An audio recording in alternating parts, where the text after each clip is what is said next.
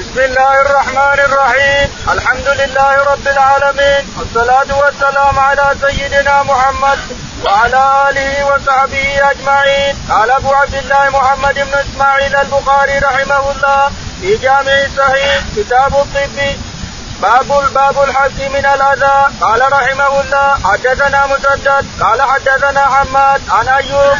قال سمعت مجاهدا عن ابن أبي ليلى عن كعب وابن عجرة. قال أتى علي النبي صلى الله عليه وسلم زمن الحديبية وأنا أوقد تحت برمة والقمل يتناثر عن رأسي. فقال أيؤذيك هوام راسك قلت نعم. قال فأهلك وصم ثلاثة أيام أو أطعم ستة. أو أطعم ستة ستة أو أو انسك نسيك قال أيوب لا أدري بأيتهن بدأ. بسم الله الرحمن الرحيم الحمد لله رب العالمين صلى الله على نبينا محمد وعلى آله وصحبه أجمعين. يقول الإمام الحافظ أبو عبد الله البخاري رحمه الله في صحيحه في كتاب الطب يقول رحمه الله كتاب الطب ثم قال باب باب الحلق من الأذى. باب الحلق من الأذى. إذا أذاك شيء من جسدك الإنسان أو صار أنت محرم أو أو شعر أو شيء تحلق مخير في ثلاثة. أما ان تذبح شاة والا ان تصوم ثلاثة أيام ولا تطعم ستة مساكين.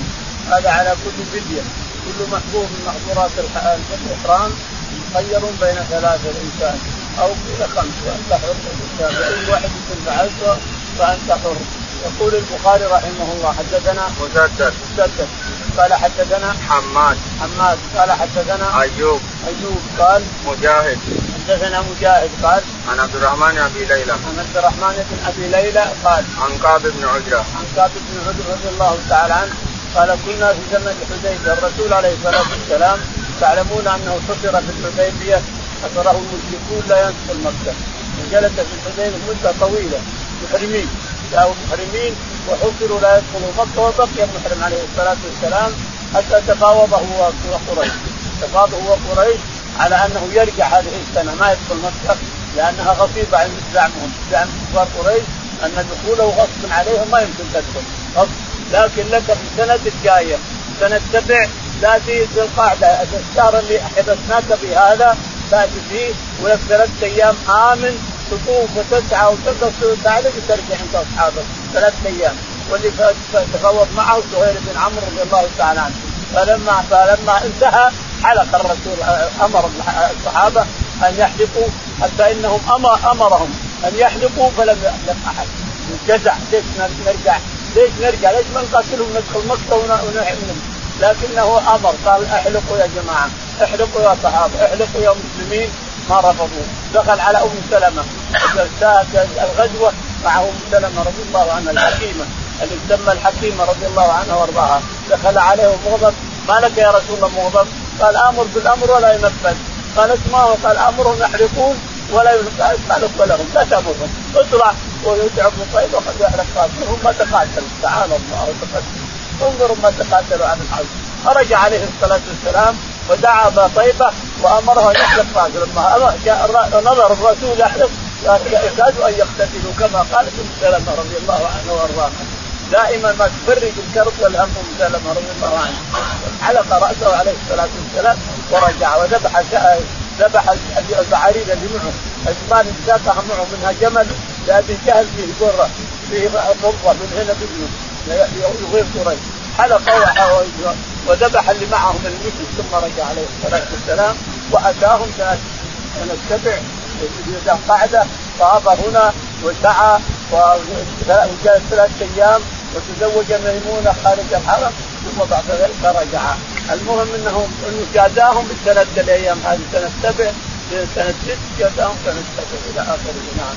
والقمر يتناثر عن راسه والقمر يتناثر على راسه جاءه الرسول وهو محرم كعب بن عجرة والقمل يتناثر من راسه لأنه شعر رأسه كبير وهو ما ما ما, ما, ما هو نظيف كبير يقول أن فيه وسخ في رأسه أو شيء من هذا فتجمع القمل وقال لعلك آذاك هو المراد. قال نعم. قال احلق رأسك وامسك شاة أو في ثلاث أيام أو اطعم ستة أنت مخير. حلق رأسه. دعا بحلاق وحلق رأسه وتنظف لأنه هكذا حتى لو أنت محرم الإنسان. وهذاك رأسك أما ظهور وإلا شعر ولا شيء وأنت محرم تحلق رأسك أو تقص اللي تبي منه وتقص اظفارك الإنسان وتحلق شاة تذبح شاة أو تحلق أو تصوم ثلاث أيام أو تطعم ستة مساكين. هذه بقية المحظورات. محظورات الإحرام تسع رداءها واحد. أما أن تحلق شاة تذبح شاة أو تصوم ثلاثة أيام أو تطعم ستة مساكين. باب من استوى أو كوى غيره وفضل من لم يكتوي. قال رحمه الله حدثنا أبو الوليد هشام بن عبد الملك. قال حدثنا عبد الرحمن بن سليمان بن الغزين قال حدثنا عاصم بن عمر بن قتادة. قال سمعت جابرا عن النبي صلى الله عليه وسلم قال إن كان في شيء من أدويتكم شفاء ففي شرطة محجم أو لضعة بنار وما أحب أن أكتوي يقول البخاري رحمه الله. باب من استوى أو قوى غيره. من استوى أو طلب غيره يكفي حدثنا وفضل من لم يكتوي وفضل من لم يكتوي حدثنا أبو الوليد الطيالسي. أبو الوليد الطيالسي. قال حدثنا عبد الرحمن بن سليمان. عبد الرحمن بن سليمان. قال حدثنا عاصم بن عمر. بن الغسيل نعم. ابن الغسيل قال حدثنا عاصم بن عمر. عاصم بن عمر. قال حدثنا قال سمعت جابرا يقول سمعت جابر بن عبد الله رضي الله عنه يقول نعم. النبي قال إن كان في شيء من أدويتكم شفاء ففي شرطة من أو لذات بناء. يقول جابر رضي الله تعالى عنه إن النبي عليه الصلاة والسلام قال إن كان في شيء من أدويتكم شفاء ففي ثلاث شربة محجم أو شربة عسل أو كية بنار وأنا أكره الكي لكنه يشفي يشفي من أمراض كثيرة. الكي يشفي من أمراض كثيرة بإذن الله. نعم.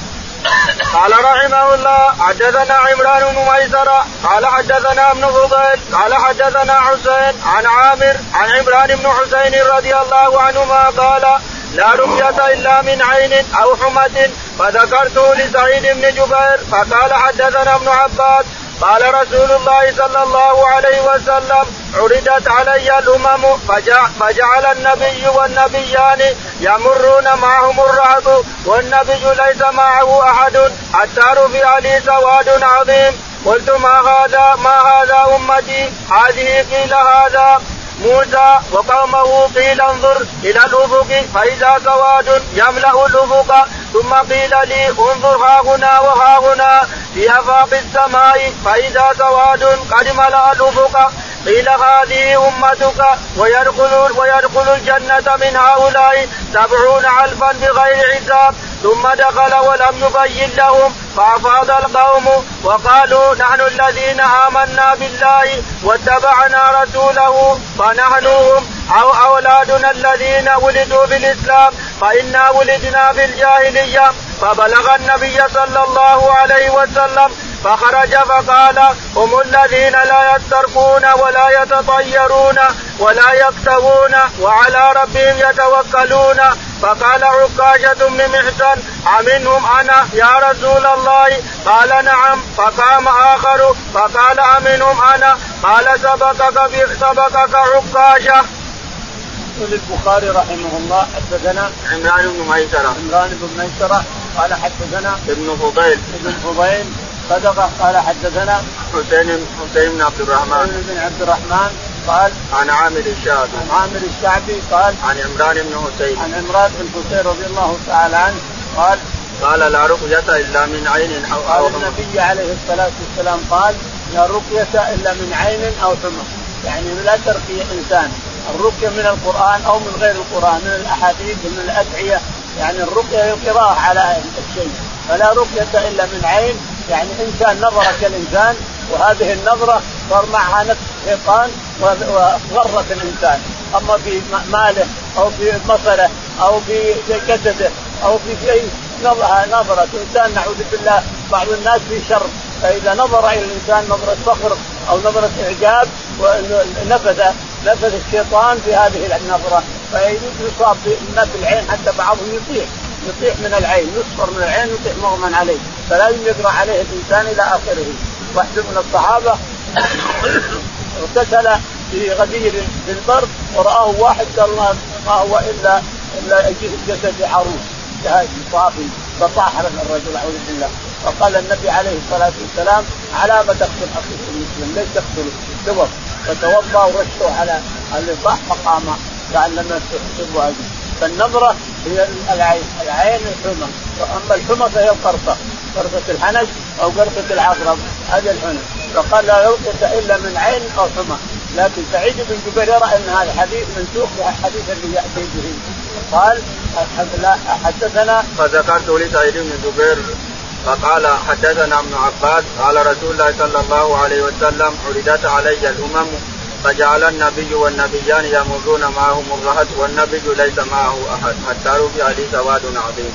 يقول البخاري رحمه الله بسنده إلى سعيد بن جبير رضي الله عنه وأرضاه يقول لا أحسن من من انتهى إلى ما سمع هذا الحديث لما حدثه حسين بن عبد الرحمن قال قد أحسن من انتهى إلى ما سمع انظر كيف التوجيه تعالى الله وتقدس الشيخ إذا وجه تلاميذه قد أحسن من انتهى إلى ما سمع. سميت حديثا انتهيت إليه وعملت به أنت مسلم إنسان.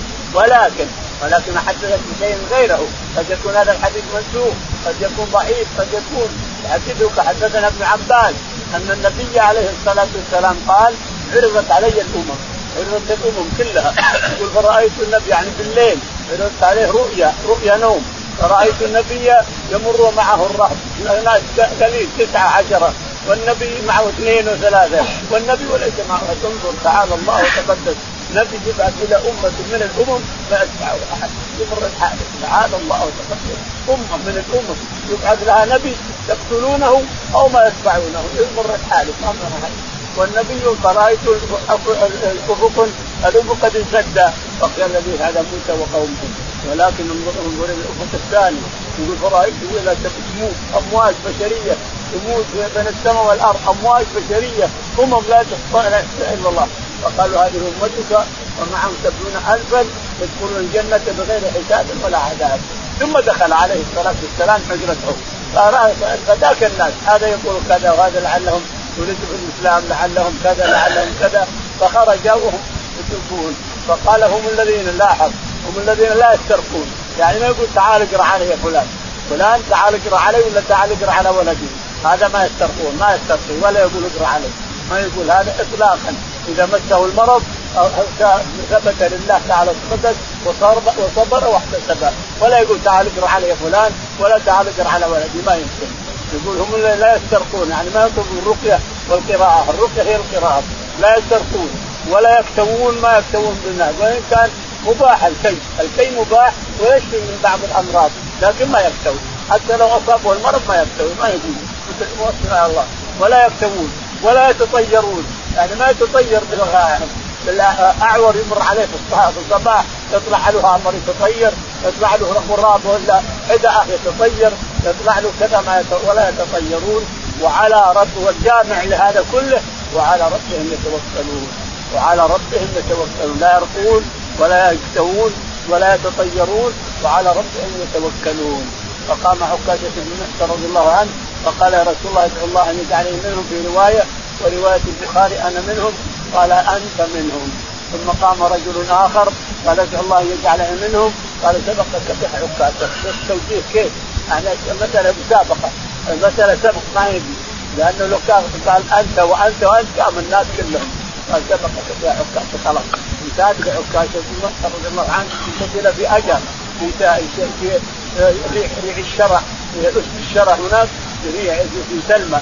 جبل يسمى سلمى قريب من حائل قتل هناك قتله طليحة بن خليل خويلد الاسدي ابن أخي. هذا أسدي وهذا أسدي. ولد عمه قتله نعم.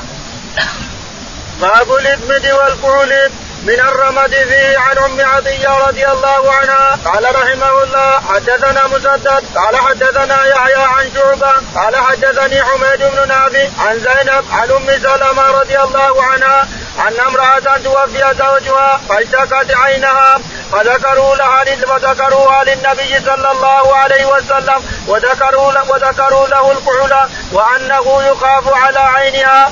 فقال فقال لقد كانت إحداكن تمكث في بيتها في شر أحلاسها أو أو في أحلاسها في شر بيتها فإذا مر فإذا مر كلب رمت بعرة فلا أربعة فلا أربعة أشهر وعشر أربعة أشهر وعشرة. يقول البخاري رحمه الله حدثنا باب باب باب الاسمد والكحل باب الاسمد والكحل يعني ذكر الاسمد والكحل وأنها تنفع ولكنها نهى الرسول المحاده الاسعاد عن ميت نهاها أن تكتحل باسمد ولا كحل كله حتى لو مرضت عيونها يقول البخاري رحمه الله حدثنا مسدد مسدد قال حدثنا يحيى. يحيى. قال حدثنا شعبة. شعبة. قال حميد بن نافع. عن حميد بن نافع قال عن زينب بنت أبي سلمة. عن زينب بنت أبي سلمة قالت عن أم سلمة. عن أم سلمة رضي الله عنها قالت أن امرأة توفي زوجها فاشتكت عينها فذكروها للنبي صلى الله عليه وسلم وذكروا له الكحل وأنه يخاف على عينها. قالت أم سلمة إن امرأة أتت إلى النبي عليه الصلاة والسلام مات زوجها وكانت عينها رمزت رمزت صارت حمراء العين كلها صارت حمراء. وطلبوا من النبي عليه الصلاة والسلام أن يسمح لهم بالكحل أو بالاسود لعله يجري الرمز. قال لا لا. دام حادة لا ما تكحل ما دام حادة ما تكحل حتى لو راحت عينها ما تكحل لا كنا لماذا لا تصبر أربعة أشهر وعشرة أيام بس؟ ما تصبر بعدكم سنة كاملة. بعضكم يوم الجاهلية تجلس سنة كاملة وهي محاكم بأقبح أقبح غرفة من غرف بيتها أو فندقة أيضا ليست بغرفة. تجلس فيها سنة كاملة ثم إذا انتهت أخذت بعره من البحر من بعر الجمل وحطته فرجها ثم رمت به أول من يمر بها سواء حمار ولا كلب ولا شيء رمته فيه ثم معناها أنها طهرت يعني بزعمها أنها طهرت خلاص ثم تطلع وتمشي في حدادها لكن سنة كاملة باقبح حفظ اقبح حفظ. واقبح فندته واقبح شيء. تجلس سنة كاملة بهذا الشيء نعوذ بالله. ثم بعد ذلك تأخذ البرعة البعرة وترمي بها. أول من يمر بها من حمار أو كلب أو أي شيء ترمي بها ثم معناها أنها تطهرت إلى الآن. فلماذا أربع أشهر عشرة أيام؟ تعدون لا تستغفرون لحكم الله تعالى وتقدس. الشاهد إنه عين رمى رفض عليه الصلاة والسلام أن تكتحل وهي محال. نعم. باب الجذام وقال عفان وقال عفان قال رحمه الله حدثنا سليم بن حيان قال حدثنا سعيد بن مينا قال سمعت أبا هريرة يقول قال رسول الله صلى الله عليه وسلم لا عدوى ولا طيرة ولا هامة ولا سفر وفر من المجذوم كما تفر من الأسد. يقول البخاري رحمه الله حدثنا باب الجذام باب الجذام ذكر الجذام وأنه مرض أنزله الله تعالى وتقدس وورد فيه فر من المجنون كما تفر الجذام هو أكلان يأكل الأصابع بإذن الله. الأصابع أطراف اليدين والرجلين. يأكلها ياكلها حتى ينزل اللحم هذا كله اللي عند الأضب ينزل الظفر الأظفار تنزل تنزل اللحم فيها. هذا يسمى جذام. جاء ابن عيقيب رضي الله عنه فيه جذام وجاءوا على ماء اثنين من اليمن فقال لهم عمر بن الخطاب وهو الخليفة ذلك اليوم انظروا أخاكم هذا كيف الجذام أكل يديه ورجليه. قالوا أما أننا نرفعه ما نقدر لكن نوقف وما ما ياكل ما يزيد. قال ما نبي إلا كذا. قال اعطونا حنظل. فجابوا كيس حنظل. فصار واحد أخذ واحدة من الحنظل وواحد أخذ واحدة وصاروا قالوا افتحوا على بطنه. يبرك على رأسه وعلى ظهره واحد أو اثنين لأنه يبي يبي يفر يلبس الحرارة. فشلخوا الحنظل أو صاروا يدركون القدم القدم. القدم هذا يدرك قدم هذا يدرك قدم. ويقول يفور ينزل الزبد من نفسه ويفور يصيح ينزل الزبد من نفسه ويتوقف بإذن الله. الجزام عن معيقين رضي الله عنه. فالشاهد أنه اكلان يأكل اللحم اللي عند الأطراف حتى تنزل تنزل الصور اللي فيه الصور اللي نشبت باللحم تنزل بإذن الله. هذا الجزام نعوذ بالله منهم. فيقول نعم. حدثنا سليم بن حيان. حدثنا سليم بن حيان. سليم بن حيان. قال حدثنا سعيد بن مينا. سعيد بن مينا. قال حدثنا أبو هريرة. أبو هريرة قال قال رسول الله صلى الله عليه وسلم لا عدوى ولا طيرة ولا حامة ولا سفر. وفر من المجنون كما تفر يقول النبي عليه الصلاة والسلام لا عدوى. يعني العدوى ما في عدوى. أن الجمل يعني جمل كما يقولون. جاء واحد يقول له ابني كلها حمر ما عندك أحسن منها. يدخل عليها الاجرب يجربها قال من اجرب الأول؟ الأول من اجربه؟ والله خلاص اذا كل الاجر الجرب من الله تعالى. وتعالى لا عدوى تعتقد العرب أن العدوى تنقل من جمل إلى جمل ومن بقرة إلى بقرة وغيره من والحمى تنقل من هذا إلى هذا من آدم إلى آدم. فنفى الرسول أن العدوى أنها تأتي بنفسها. أما أنها تأتي من الله نعم. تأتي العدوى والمرض يأتي من الله ينقل المرض من هذا إلى هذا بأمر الله نعم. لكن كونها بنفسها تنتقل لا. نفى الرسول أن تنتقل بنفسها. لا عدوى يعني بنفسها تنتقل هذه العدوى لا. لكن بأمر الله نعم تنتقل العدوى بإذن الله وأمر الله تعالى وتقدم. ولا طيرة. التطير هذا يتطير الإنسان بحدأ ولا حبارة ولا شيء حينما يطلع من بيته بيسافر يشوف عصافير ولا شيء. ولا يشوف واحد يقتل واحد ولا يشوف غراب يقتل غراب ولا حمامة تقتل ما يرجع ما يروح ما يسافر. يقول هذا اليوم اليوم هذا يوم شؤم ما أسافر. يرجع يتطير ويرجع. هذه الطيرة. الطيرة كلها وهي كثيرة. أنواعها. وأشكال الطيرة كثيرة. لكن نفاها الله تعالى وتقدم لا طيرة لا عدوى ولا طيرة ولا سفر يعتقدون بشهر سفر ويقال إن سفر حنش يمسك. حية تمسك حية شيطانية تمسك القلب وتمص القلب فهذا يعتقدون هذا. فقال الرسول ولا سفر. لا شهر سفر يجوز فيه شر. شهر سفر شهر من شهور الله تعالى وتقدس. لا خير فيه ولا شر إلا بإذن الله. مثل الشهور اللي غيره. سفر مثل غيره. لكن العرب يعتقدون بسفر أن فيه الشر. ولا يتزوجون فيه ولا يسافرون ولا يعملون حاجة مطلقا. في بيوتهم حتى يخرج سفر فالشاهد أن السفر لا خير فيه ولا شر إلا بإذن الله.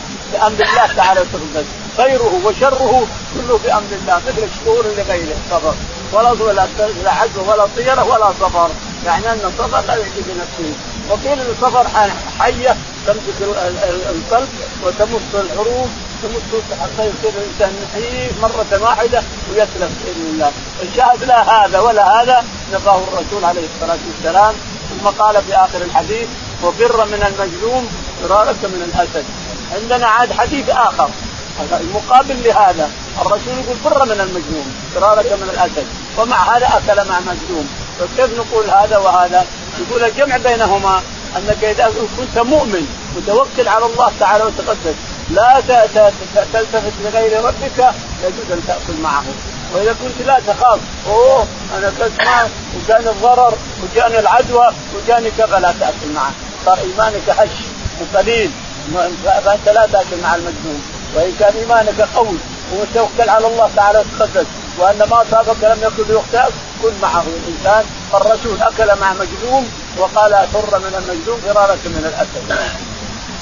باب المن شفاء للعين. قال رحمه الله حدثنا محمد بن المثنى قال حدثنا غندر قال حدثنا شعبة عن عبد الملك سميت عمرو بن حريث قال سمعت سعيد بن زيد قال سمعت النبي صلى الله عليه وسلم يقول القمأة من المن وماؤها شفاء للعين قال شعبة وأخبرني الحكم بن عتيبة عن الحسن العرني عن عمرو بن حريث عن سعيد بن زيد عن النبي صلى الله عليه وسلم قال شعبة لما حدثني به الحكم لم أنكره من حديث عبد الملك.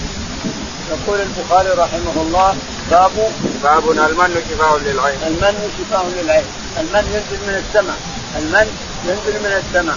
وماؤه شفاء للعين والكمأة من المن وصار الشفاء وماؤها شفاء للعين يعني المن هو الأصل. المن ينزل من السماء. لبني إسرائيل يأكلونه. والطير الصفارة هذه اللي معروفة الآن صفارة طير من الطيور يأكلونها. أعطاهم الله إياها يأكلونها. المن والصفارة هذا رزقهم لما خرجوا من البحر وصاروا بالصحاري في سيناء إلى آخره. فالشاهد أن المن هو الأصل ينزل من السماء. المن وشفاء وماؤه شفاء للعين. والكمه من المن وماؤها شفاء للعين. لكن بس للماء يؤخذ وتحمى بالنار ولا تؤخذ؟ هي الكمعه ثم تعصر ثم تحب بالعين شفاء للعين. الله أعلم. هي تطبخ ولا والظاهر إنها تؤخذ من التراب يعصر ماؤها في اناء ثم يستكثر بالعين ما تحط على النار. بعضهم قال تحط لكن ما لا يطلع. ما جاء عنها تحط على النار. الشاهد ان الكمه من المن وماؤها شفاء للعين. قال حدثنا محمد بن المثنى. يقول البخاري حدثنا محمد بن المثنى. قال حدثنا غندر. غندر. قال حدثنا شعبة. شعبة. قال حدثنا عبد الملك بن عمير. عبد الملك بن عمير. قال عمرو بن حريث عن عمرو بن حريث عن عن سعيد بن زيد. عن سعيد بن زيد رضي الله عنه احد العشرة المشهود لهم بالجنة وعمرو بن حريث صحابي رضي الله عنه صحابي يروي عن صحابي قال قال يقول النبي صلى الله عليه وسلم القمعة من المن وماؤها شفاء للعين. يقول سعيد رضي الله عنه الرسول يقول عليه الصلاة والسلام القمعة من المن وماؤها شفاء للعين. الكمى ما تنبت في الحجاز هنا مرة واحدة ما عاد تنبت. ما تنبت إلا عند العرفج والعرفج ما ينبت إلا في الصحاري اللي ينبت فيها الكم. الكمة والردة. الردة أو شيء من هذا يكون مع العرفج والعرفج ما ينبت إلا في الصحاري. البر. الصحاري البرية. وأما الحجاز كله ما يشوف فيه من ولا يشوف فيه الصحة لأنه ما هو أرض للنباتات اللي تنبت في البر نعم. قال شعبة وأخبرني الحكم بن عتيبة عن الحسن الهرني عن عمرو بن حريث عن سعيد بن زيد عن النبي صلى الله عليه وسلم قال قال شعبة لما حدثني به الحكم لم أنكره من حديث عبد الملك. يقول شعبة رضي الله عنه حدثني الحكم بن عتيبة الحكم بن عتيبة قال عن الحسن العراني. عن الحسن العراني قال عن عمرو بن حريث عن عمرو بن حريث عن, سعيد. بن عن سعيد بن زيد رضي الله عنهم أجمعين. قال لما حدثني الحكم بن عتيبة لم انشره من حديث عبد الملك بن عمير لأنه رواه. الحكم بن عتيبة رواه عن عن عن عبد الملك بن عمير. عبد الملك بن عمير ورواه غيره عن عبد المسلم وصار اثنين كلهم واحد تابع للثاني. باب باب اللدود قال رحمه الله حدثنا علي بن عبد الله قال حدثنا يحيى بن سعيد قال حدثنا سفيان قال حدثني موسى بن أبي عائشة عن عبيد الله بن عبد الله عن ابن عباس وعائشة أن أبا بكر رضي الله عنه قبل النبي صلى الله عليه وسلم وهو ميت قال وقالت عائشة لددناه في مرضه فجعل يشير إلينا ألا تلدوني. فقلنا كراهية المريض للدواء. فلما أفاق قال ألم أنهكم أن تلدوني؟ قال قلنا كراهية المريض للدواء. فقال لا يبقى في البيت أحد إلا إلا لد وأنا أنظر إلى إلا العباس فإنه لم يشهدكم. يقول البخاري رحمه الله باب اللدود اللدود مع الفم بين الأسنان من هنا يجيب مثلا ضرورة لها برق صغير يحطها اللدود واللدود أحيانا يكون من القط وأحيانا يكون من الأبيض الثانية. ثم يوضع هنا ما بين الأسنان ثم يصب عليه يروح مع الحلق باذن الله وينزل على الصدر. على الصدر إن كان في حمى أو في جنبة أو في شيء يزيله بإذن الله. الشاهد يقول حدثنا علي بن عبد الله. حدثنا علي بن عبد الله قال حدثنا يحيى بن سعيد. يحيى بن سعيد قال حدثنا سفيان الثوري. سفيان الثوري قال عن موسى بن أبي عائشه عن موسى بن أبي عائشه قال عن عبيد الله بن عبد الله. عبيد الله بن عبد الله بن عتبة قال عن عن ابن عباس عن ابن عباس وعائشه عن ابن عباس رضي الله عنهما وعائشة رضي الله عنهما قال أن أبا بكر رضي الله عنه قبل النبي صلى الله عليه وسلم وهو ميت هذا ساقت عائشة بطريق الحديث. قبل النبي أبو بكر جاء بعد ما مات النبي عليه الصلاة والسلام. وهو بالسن بعيد مكانه. وعلم أن الرسول مات فجاء عليه رضي الله عنه أبو بكر وقبل الرسول وهو مسجى على سريره رضي الله عنه ما ما انت ما ما ما ما, ما, ما تفرغوا له ما حصل الفراغ له حتى يدفن. يومين أو ثلاثة وهو مسجى على سريره عليه الصلاة والسلام يدخل الناس يصلون عليه أول الرجال ثم النساء ثم الصبيان يومين حتى فرغوا من سقيفه بني ساعدة. وصار الخليفة أبو بكر الصديق رضي الله عنه. وبعد ذلك انتبهوا للرسول عليه الصلاة والسلام وحفروا له ودفنوه. الشاهد أنه أتى إلى الرسول وقبله. ثم بعد ذلك قالت عائشة إننا الرسول كان مريضا عليه الصلاة والسلام فجئنا بالعود فغلبتناه صفينا فخمه وهو يقول لا تلدوني لا تلدوني لا تلدوني ولكنهم قالوا هذا كراهية الدواء. هذا المرض وكراهيه الدواء ثم غش عليه. ثم أفاق عليه الصلاة والسلام. فقال ألم أقل لكم لا تلدوني لم لا يبقى أحد في البيت إلا لد إلا عم العباس هو انظروا إليه أنه لم يحضركم. ما حضركم؟ ولا لم يبقى أحد. فقام واحد منهم أو العباس ولدهم كلهم كلهم صب بخضامهم وسلوبهم من الدواء اللي صبوا الرسول عليه الصلاة والسلام. ثم قال أتوني بسبع شرب اتوني بها يكلم الناس. وكان عند حفصة رضي الله عنها طش كبير وقعد فيه وصبوا عليه من الكرب التي لم تصب اوقيتها إلى وسياتي هذا الحديث.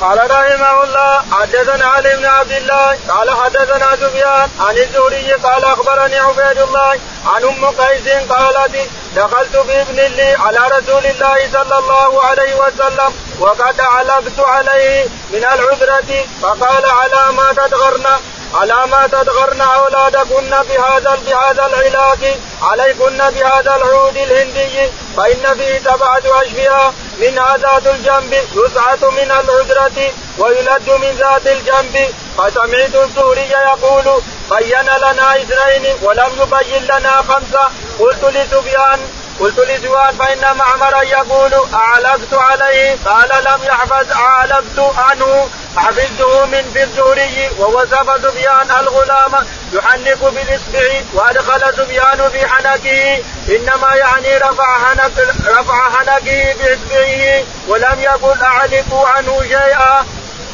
يقول البخاري رحمه الله باب تابع للباب. تابع حدثنا علي بن عبد الله. علي بن عبد الله قال حدثنا سفيان بن عيينة. سفيان من العذرة يعني من الدمله الجويزات هذه يسمونها اليوم الجويزات من هنا الدمله دمله باذن الله تزيح تزيح تزيح وتلقى الطفل. ما يقدر يبلع الطفل ما يقدر إلى 10 إلى 15 سنة يصيب الويزات إذا تعدى 15 ما عاد تجيب الشاهد إنه يحطونه هنا. ثم تجعل خرز خرزه هنا وخرزه هنا. تجعل حبل وتجر الحبل علشان ترتفع الويزات يعني ترفع عن الويزات فاتت النبي عليه الصلاة والسلام والطفل فيه هذا الحبل وفيه الخرز فقال على ما تعلقنا هذا الحبال وهذا الخرج على أولادكم تسمونه. خذوا العود القسط الهندي فإن حرارته تفزع بإذن الله الجمل لدي تبدا على خشمه ولا على بين أسنانه. أما لدود ولا صعود؟ تعطيه بإذن الله. إذا نزل ووصل إلى الجملة هذه فقعها باذن الله من حرارته ويعود القسط الهندي. يفقع الجملة يستريح الغلام ويستريح انت علامه تقتلن أو لا تكن فالشاهد انه حطت خرج هنا وخرج هنا ومعلقة الخرج بحبل فوق رأس الطفل. ثم إلى صاح وشافت تلوى جرت الحبل على ترتفع الجملة ويرتاح قليلا. قال على ما تقصي جاءت به هو اللي بال على ثوب النبي عليه الصلاة والسلام.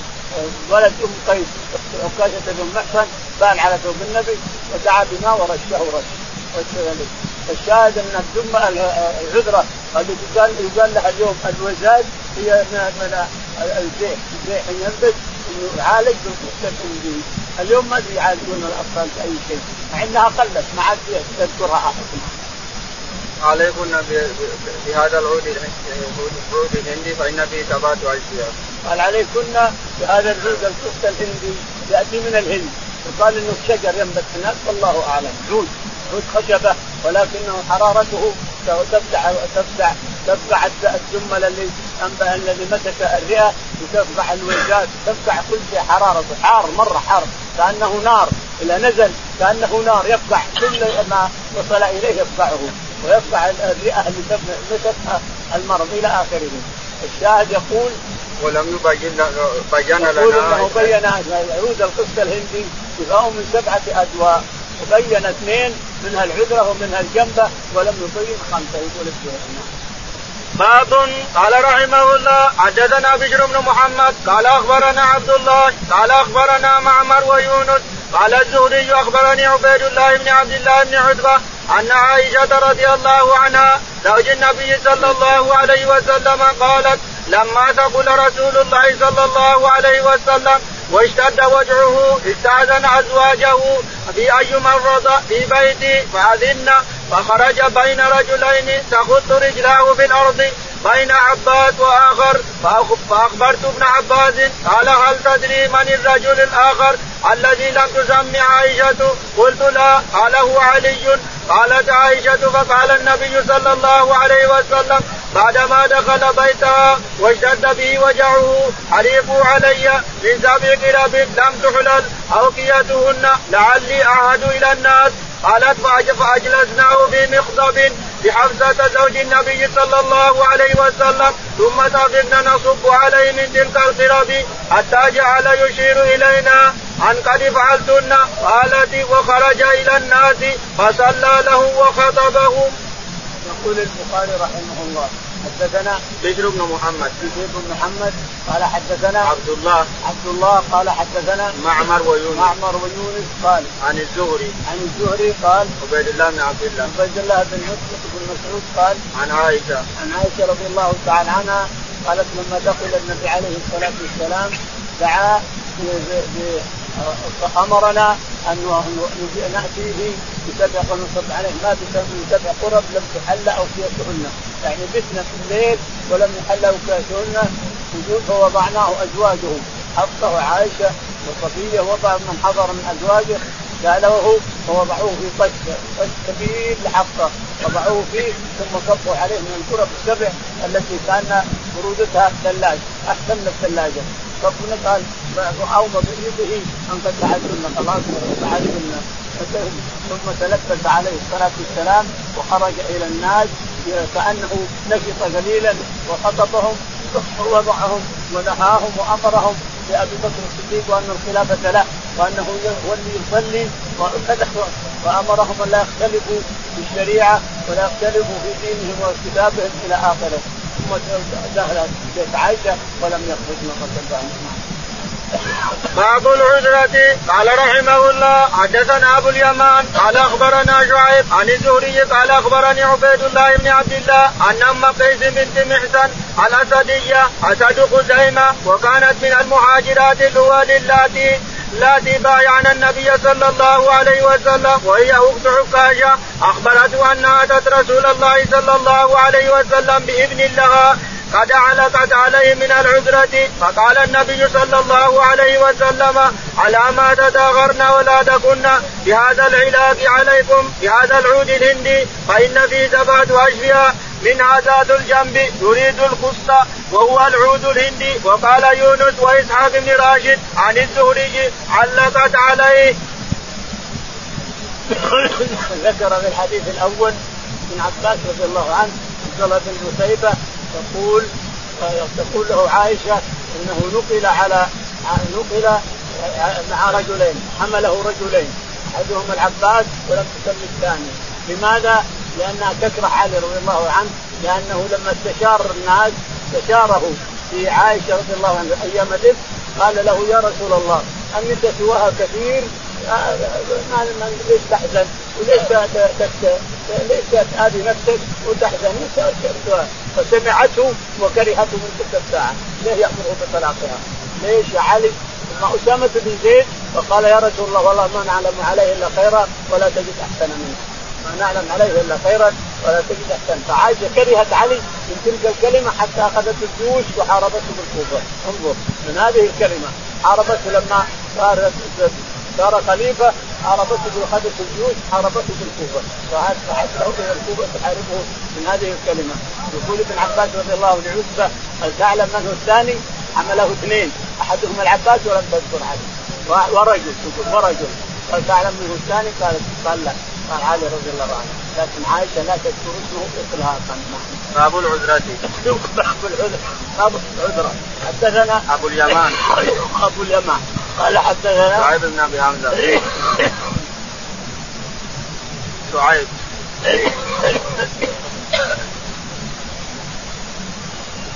يقول حدثنا شعيب قال حدثنا الزهري. الزهري قال حدثنا عن عبيد الله بن عبد الله بن عن عبيد الله بن عتبة قال عن أم قيس بنت محصن عن أم قيس بنت محصن محصن الأسدية أسد خزيمة لاحظ. البخاري رحمه الله يبين القبائل أسد خزيمة لا أسد قريش. قريش فيها قبيلة تسمى بني أسد. وخزيمة فيها قبيلة تسمى بني أسد فهي من أسد خزيمة لا أسد قريش. قال حبت النبي عليه الصلاة والسلام وهي معلقة ولدها بحبل. خرج هنا وخرج هنا وترفع الحبل علشان يرتاح الطفل قليل لا لا صح لا يصيب فقال علما على ما تقتلنا أولادكن. وجعلنا عود قص هندي فاعطيه مع خشمه ولا ما بين أسنان الصعود ولا وصل باذن الله إلى الجمله فقعها لأن حرارته جعل في خاصية حرارته وصل إلى الجنبة أو إلى اللويزه فقعها يصلع الجمله اللي فيها يصلعها باذن يفتحها الطفل مرة واحدة. وهو, الذي بال على ثوب الرسول عليه الصلاة والسلام. باب دواء المبتون قال رحمه الله حدثنا محمد بن بشار. قال حدثنا محمد بن جعفر. قال حدثنا شوبة عن قتادة عن أبي المتوكل عن أبي سعيد قال قال جاء قال جاء رجل إلى النبي صلى الله عليه وسلم فقال إن أخي استطلق بطنه فقال اسقه عسلا فسقاه فقال إني سقيته فلم يزد إلا استطلاقا فقال صدق الله وكذب بطن أخيك تاباه النضر عن شعبة. يقول البخاري رحمه الله باب المبطون الدواء من البطن إذا مغصت الإنسان أو صار إسهال أو شيء فالعسل شفاء باذن الله لأن الله ذكره فيه شفاء للناس لأنها ترعى من الأزاهير. وكن نحلة ترعى أزاهير روضة وتلقيه مشروبا شفاء من العسل. وكن نحلة ترعى أزاهير روضة وتلقيه مشروبا شفاء من العسل. الله ذكرنا فيه شفاء للناس. الشاهد قال حدثنا أبو البخاري. محمد بن بشار. ابن بشار. قال حدثنا جعفر. أبو جعفر محمد بن جعفر. قال حدثنا شعبة شعبة. شعبة. قال حدثنا قتادة. قتادة قال عن أبي المتوكل. عن أبي المتوكل. قال حدثنا أبو سعيد الخدري. أبو سعيد رضي الله تعالى عنه. قال قال جاء رجل إلى النبي صلى الله عليه وسلم فقال ان إن ابي استطلق بطنه. يقول جاء رجل النبي عليه الصلاة والسلام فقال إن أخي استطلق بطنه فقال أسقه عسلا. ذهب الرجل وأتى وقال سقيت ما نفع قال أسقه عسلا. الثالثة قال صدق الله وكذب بطن أخيه. اسقه عسل. فسقاه الرابعه فشفاه الله تعالى وتقدم. يعني معناها أن المرض اللي في بطنه شديد جدا وهو يسمونه القولين الأرياح الغليظة اللي يسمى القولين سقاه في الأول ما نفع لأنه كثير المرض. سقاه الثاني كذلك ما نفع لأن المرض كثير أيضا. بالثالث خف في الرابع مرة واحدة. صدق الله وكذب بطن اخيك لا شك أن العسل شفاء لكل داء. باب لا سفر وهو داء باب لا سفر وهو داء ياخذ يأخذ البطن. قال رحمه الله حدثنا عبد العزيز بن عبد الله قال حدثنا إبراهيم بن سعد عن صالح عن ابن شهاب قال أخبرني أبو سلمة بن عبد الرحمن وغيره أن أبا هريرة رضي الله عنه قال إن رسول الله صلى الله عليه وسلم قال لا عدوى ولا سفر ولا غامة فقال أعرابي يا رسول الله فما بال إبل تكون في الرمل؟ كأنها كأنها الذباء فيأتي البعير الأجرب فيدخل بينها فيجربها. فقال فمن أعدى الأول؟ رواه الزهري عن أبي سلمة وسنان وأبي سنان. نقف على هذا الباب. اللهم اهدنا فيمن هديت وعافنا فيمن عافيت وتولنا فيمن توليت. اللهم توفنا مسلمين والحكم بالصالحين رب العالمين.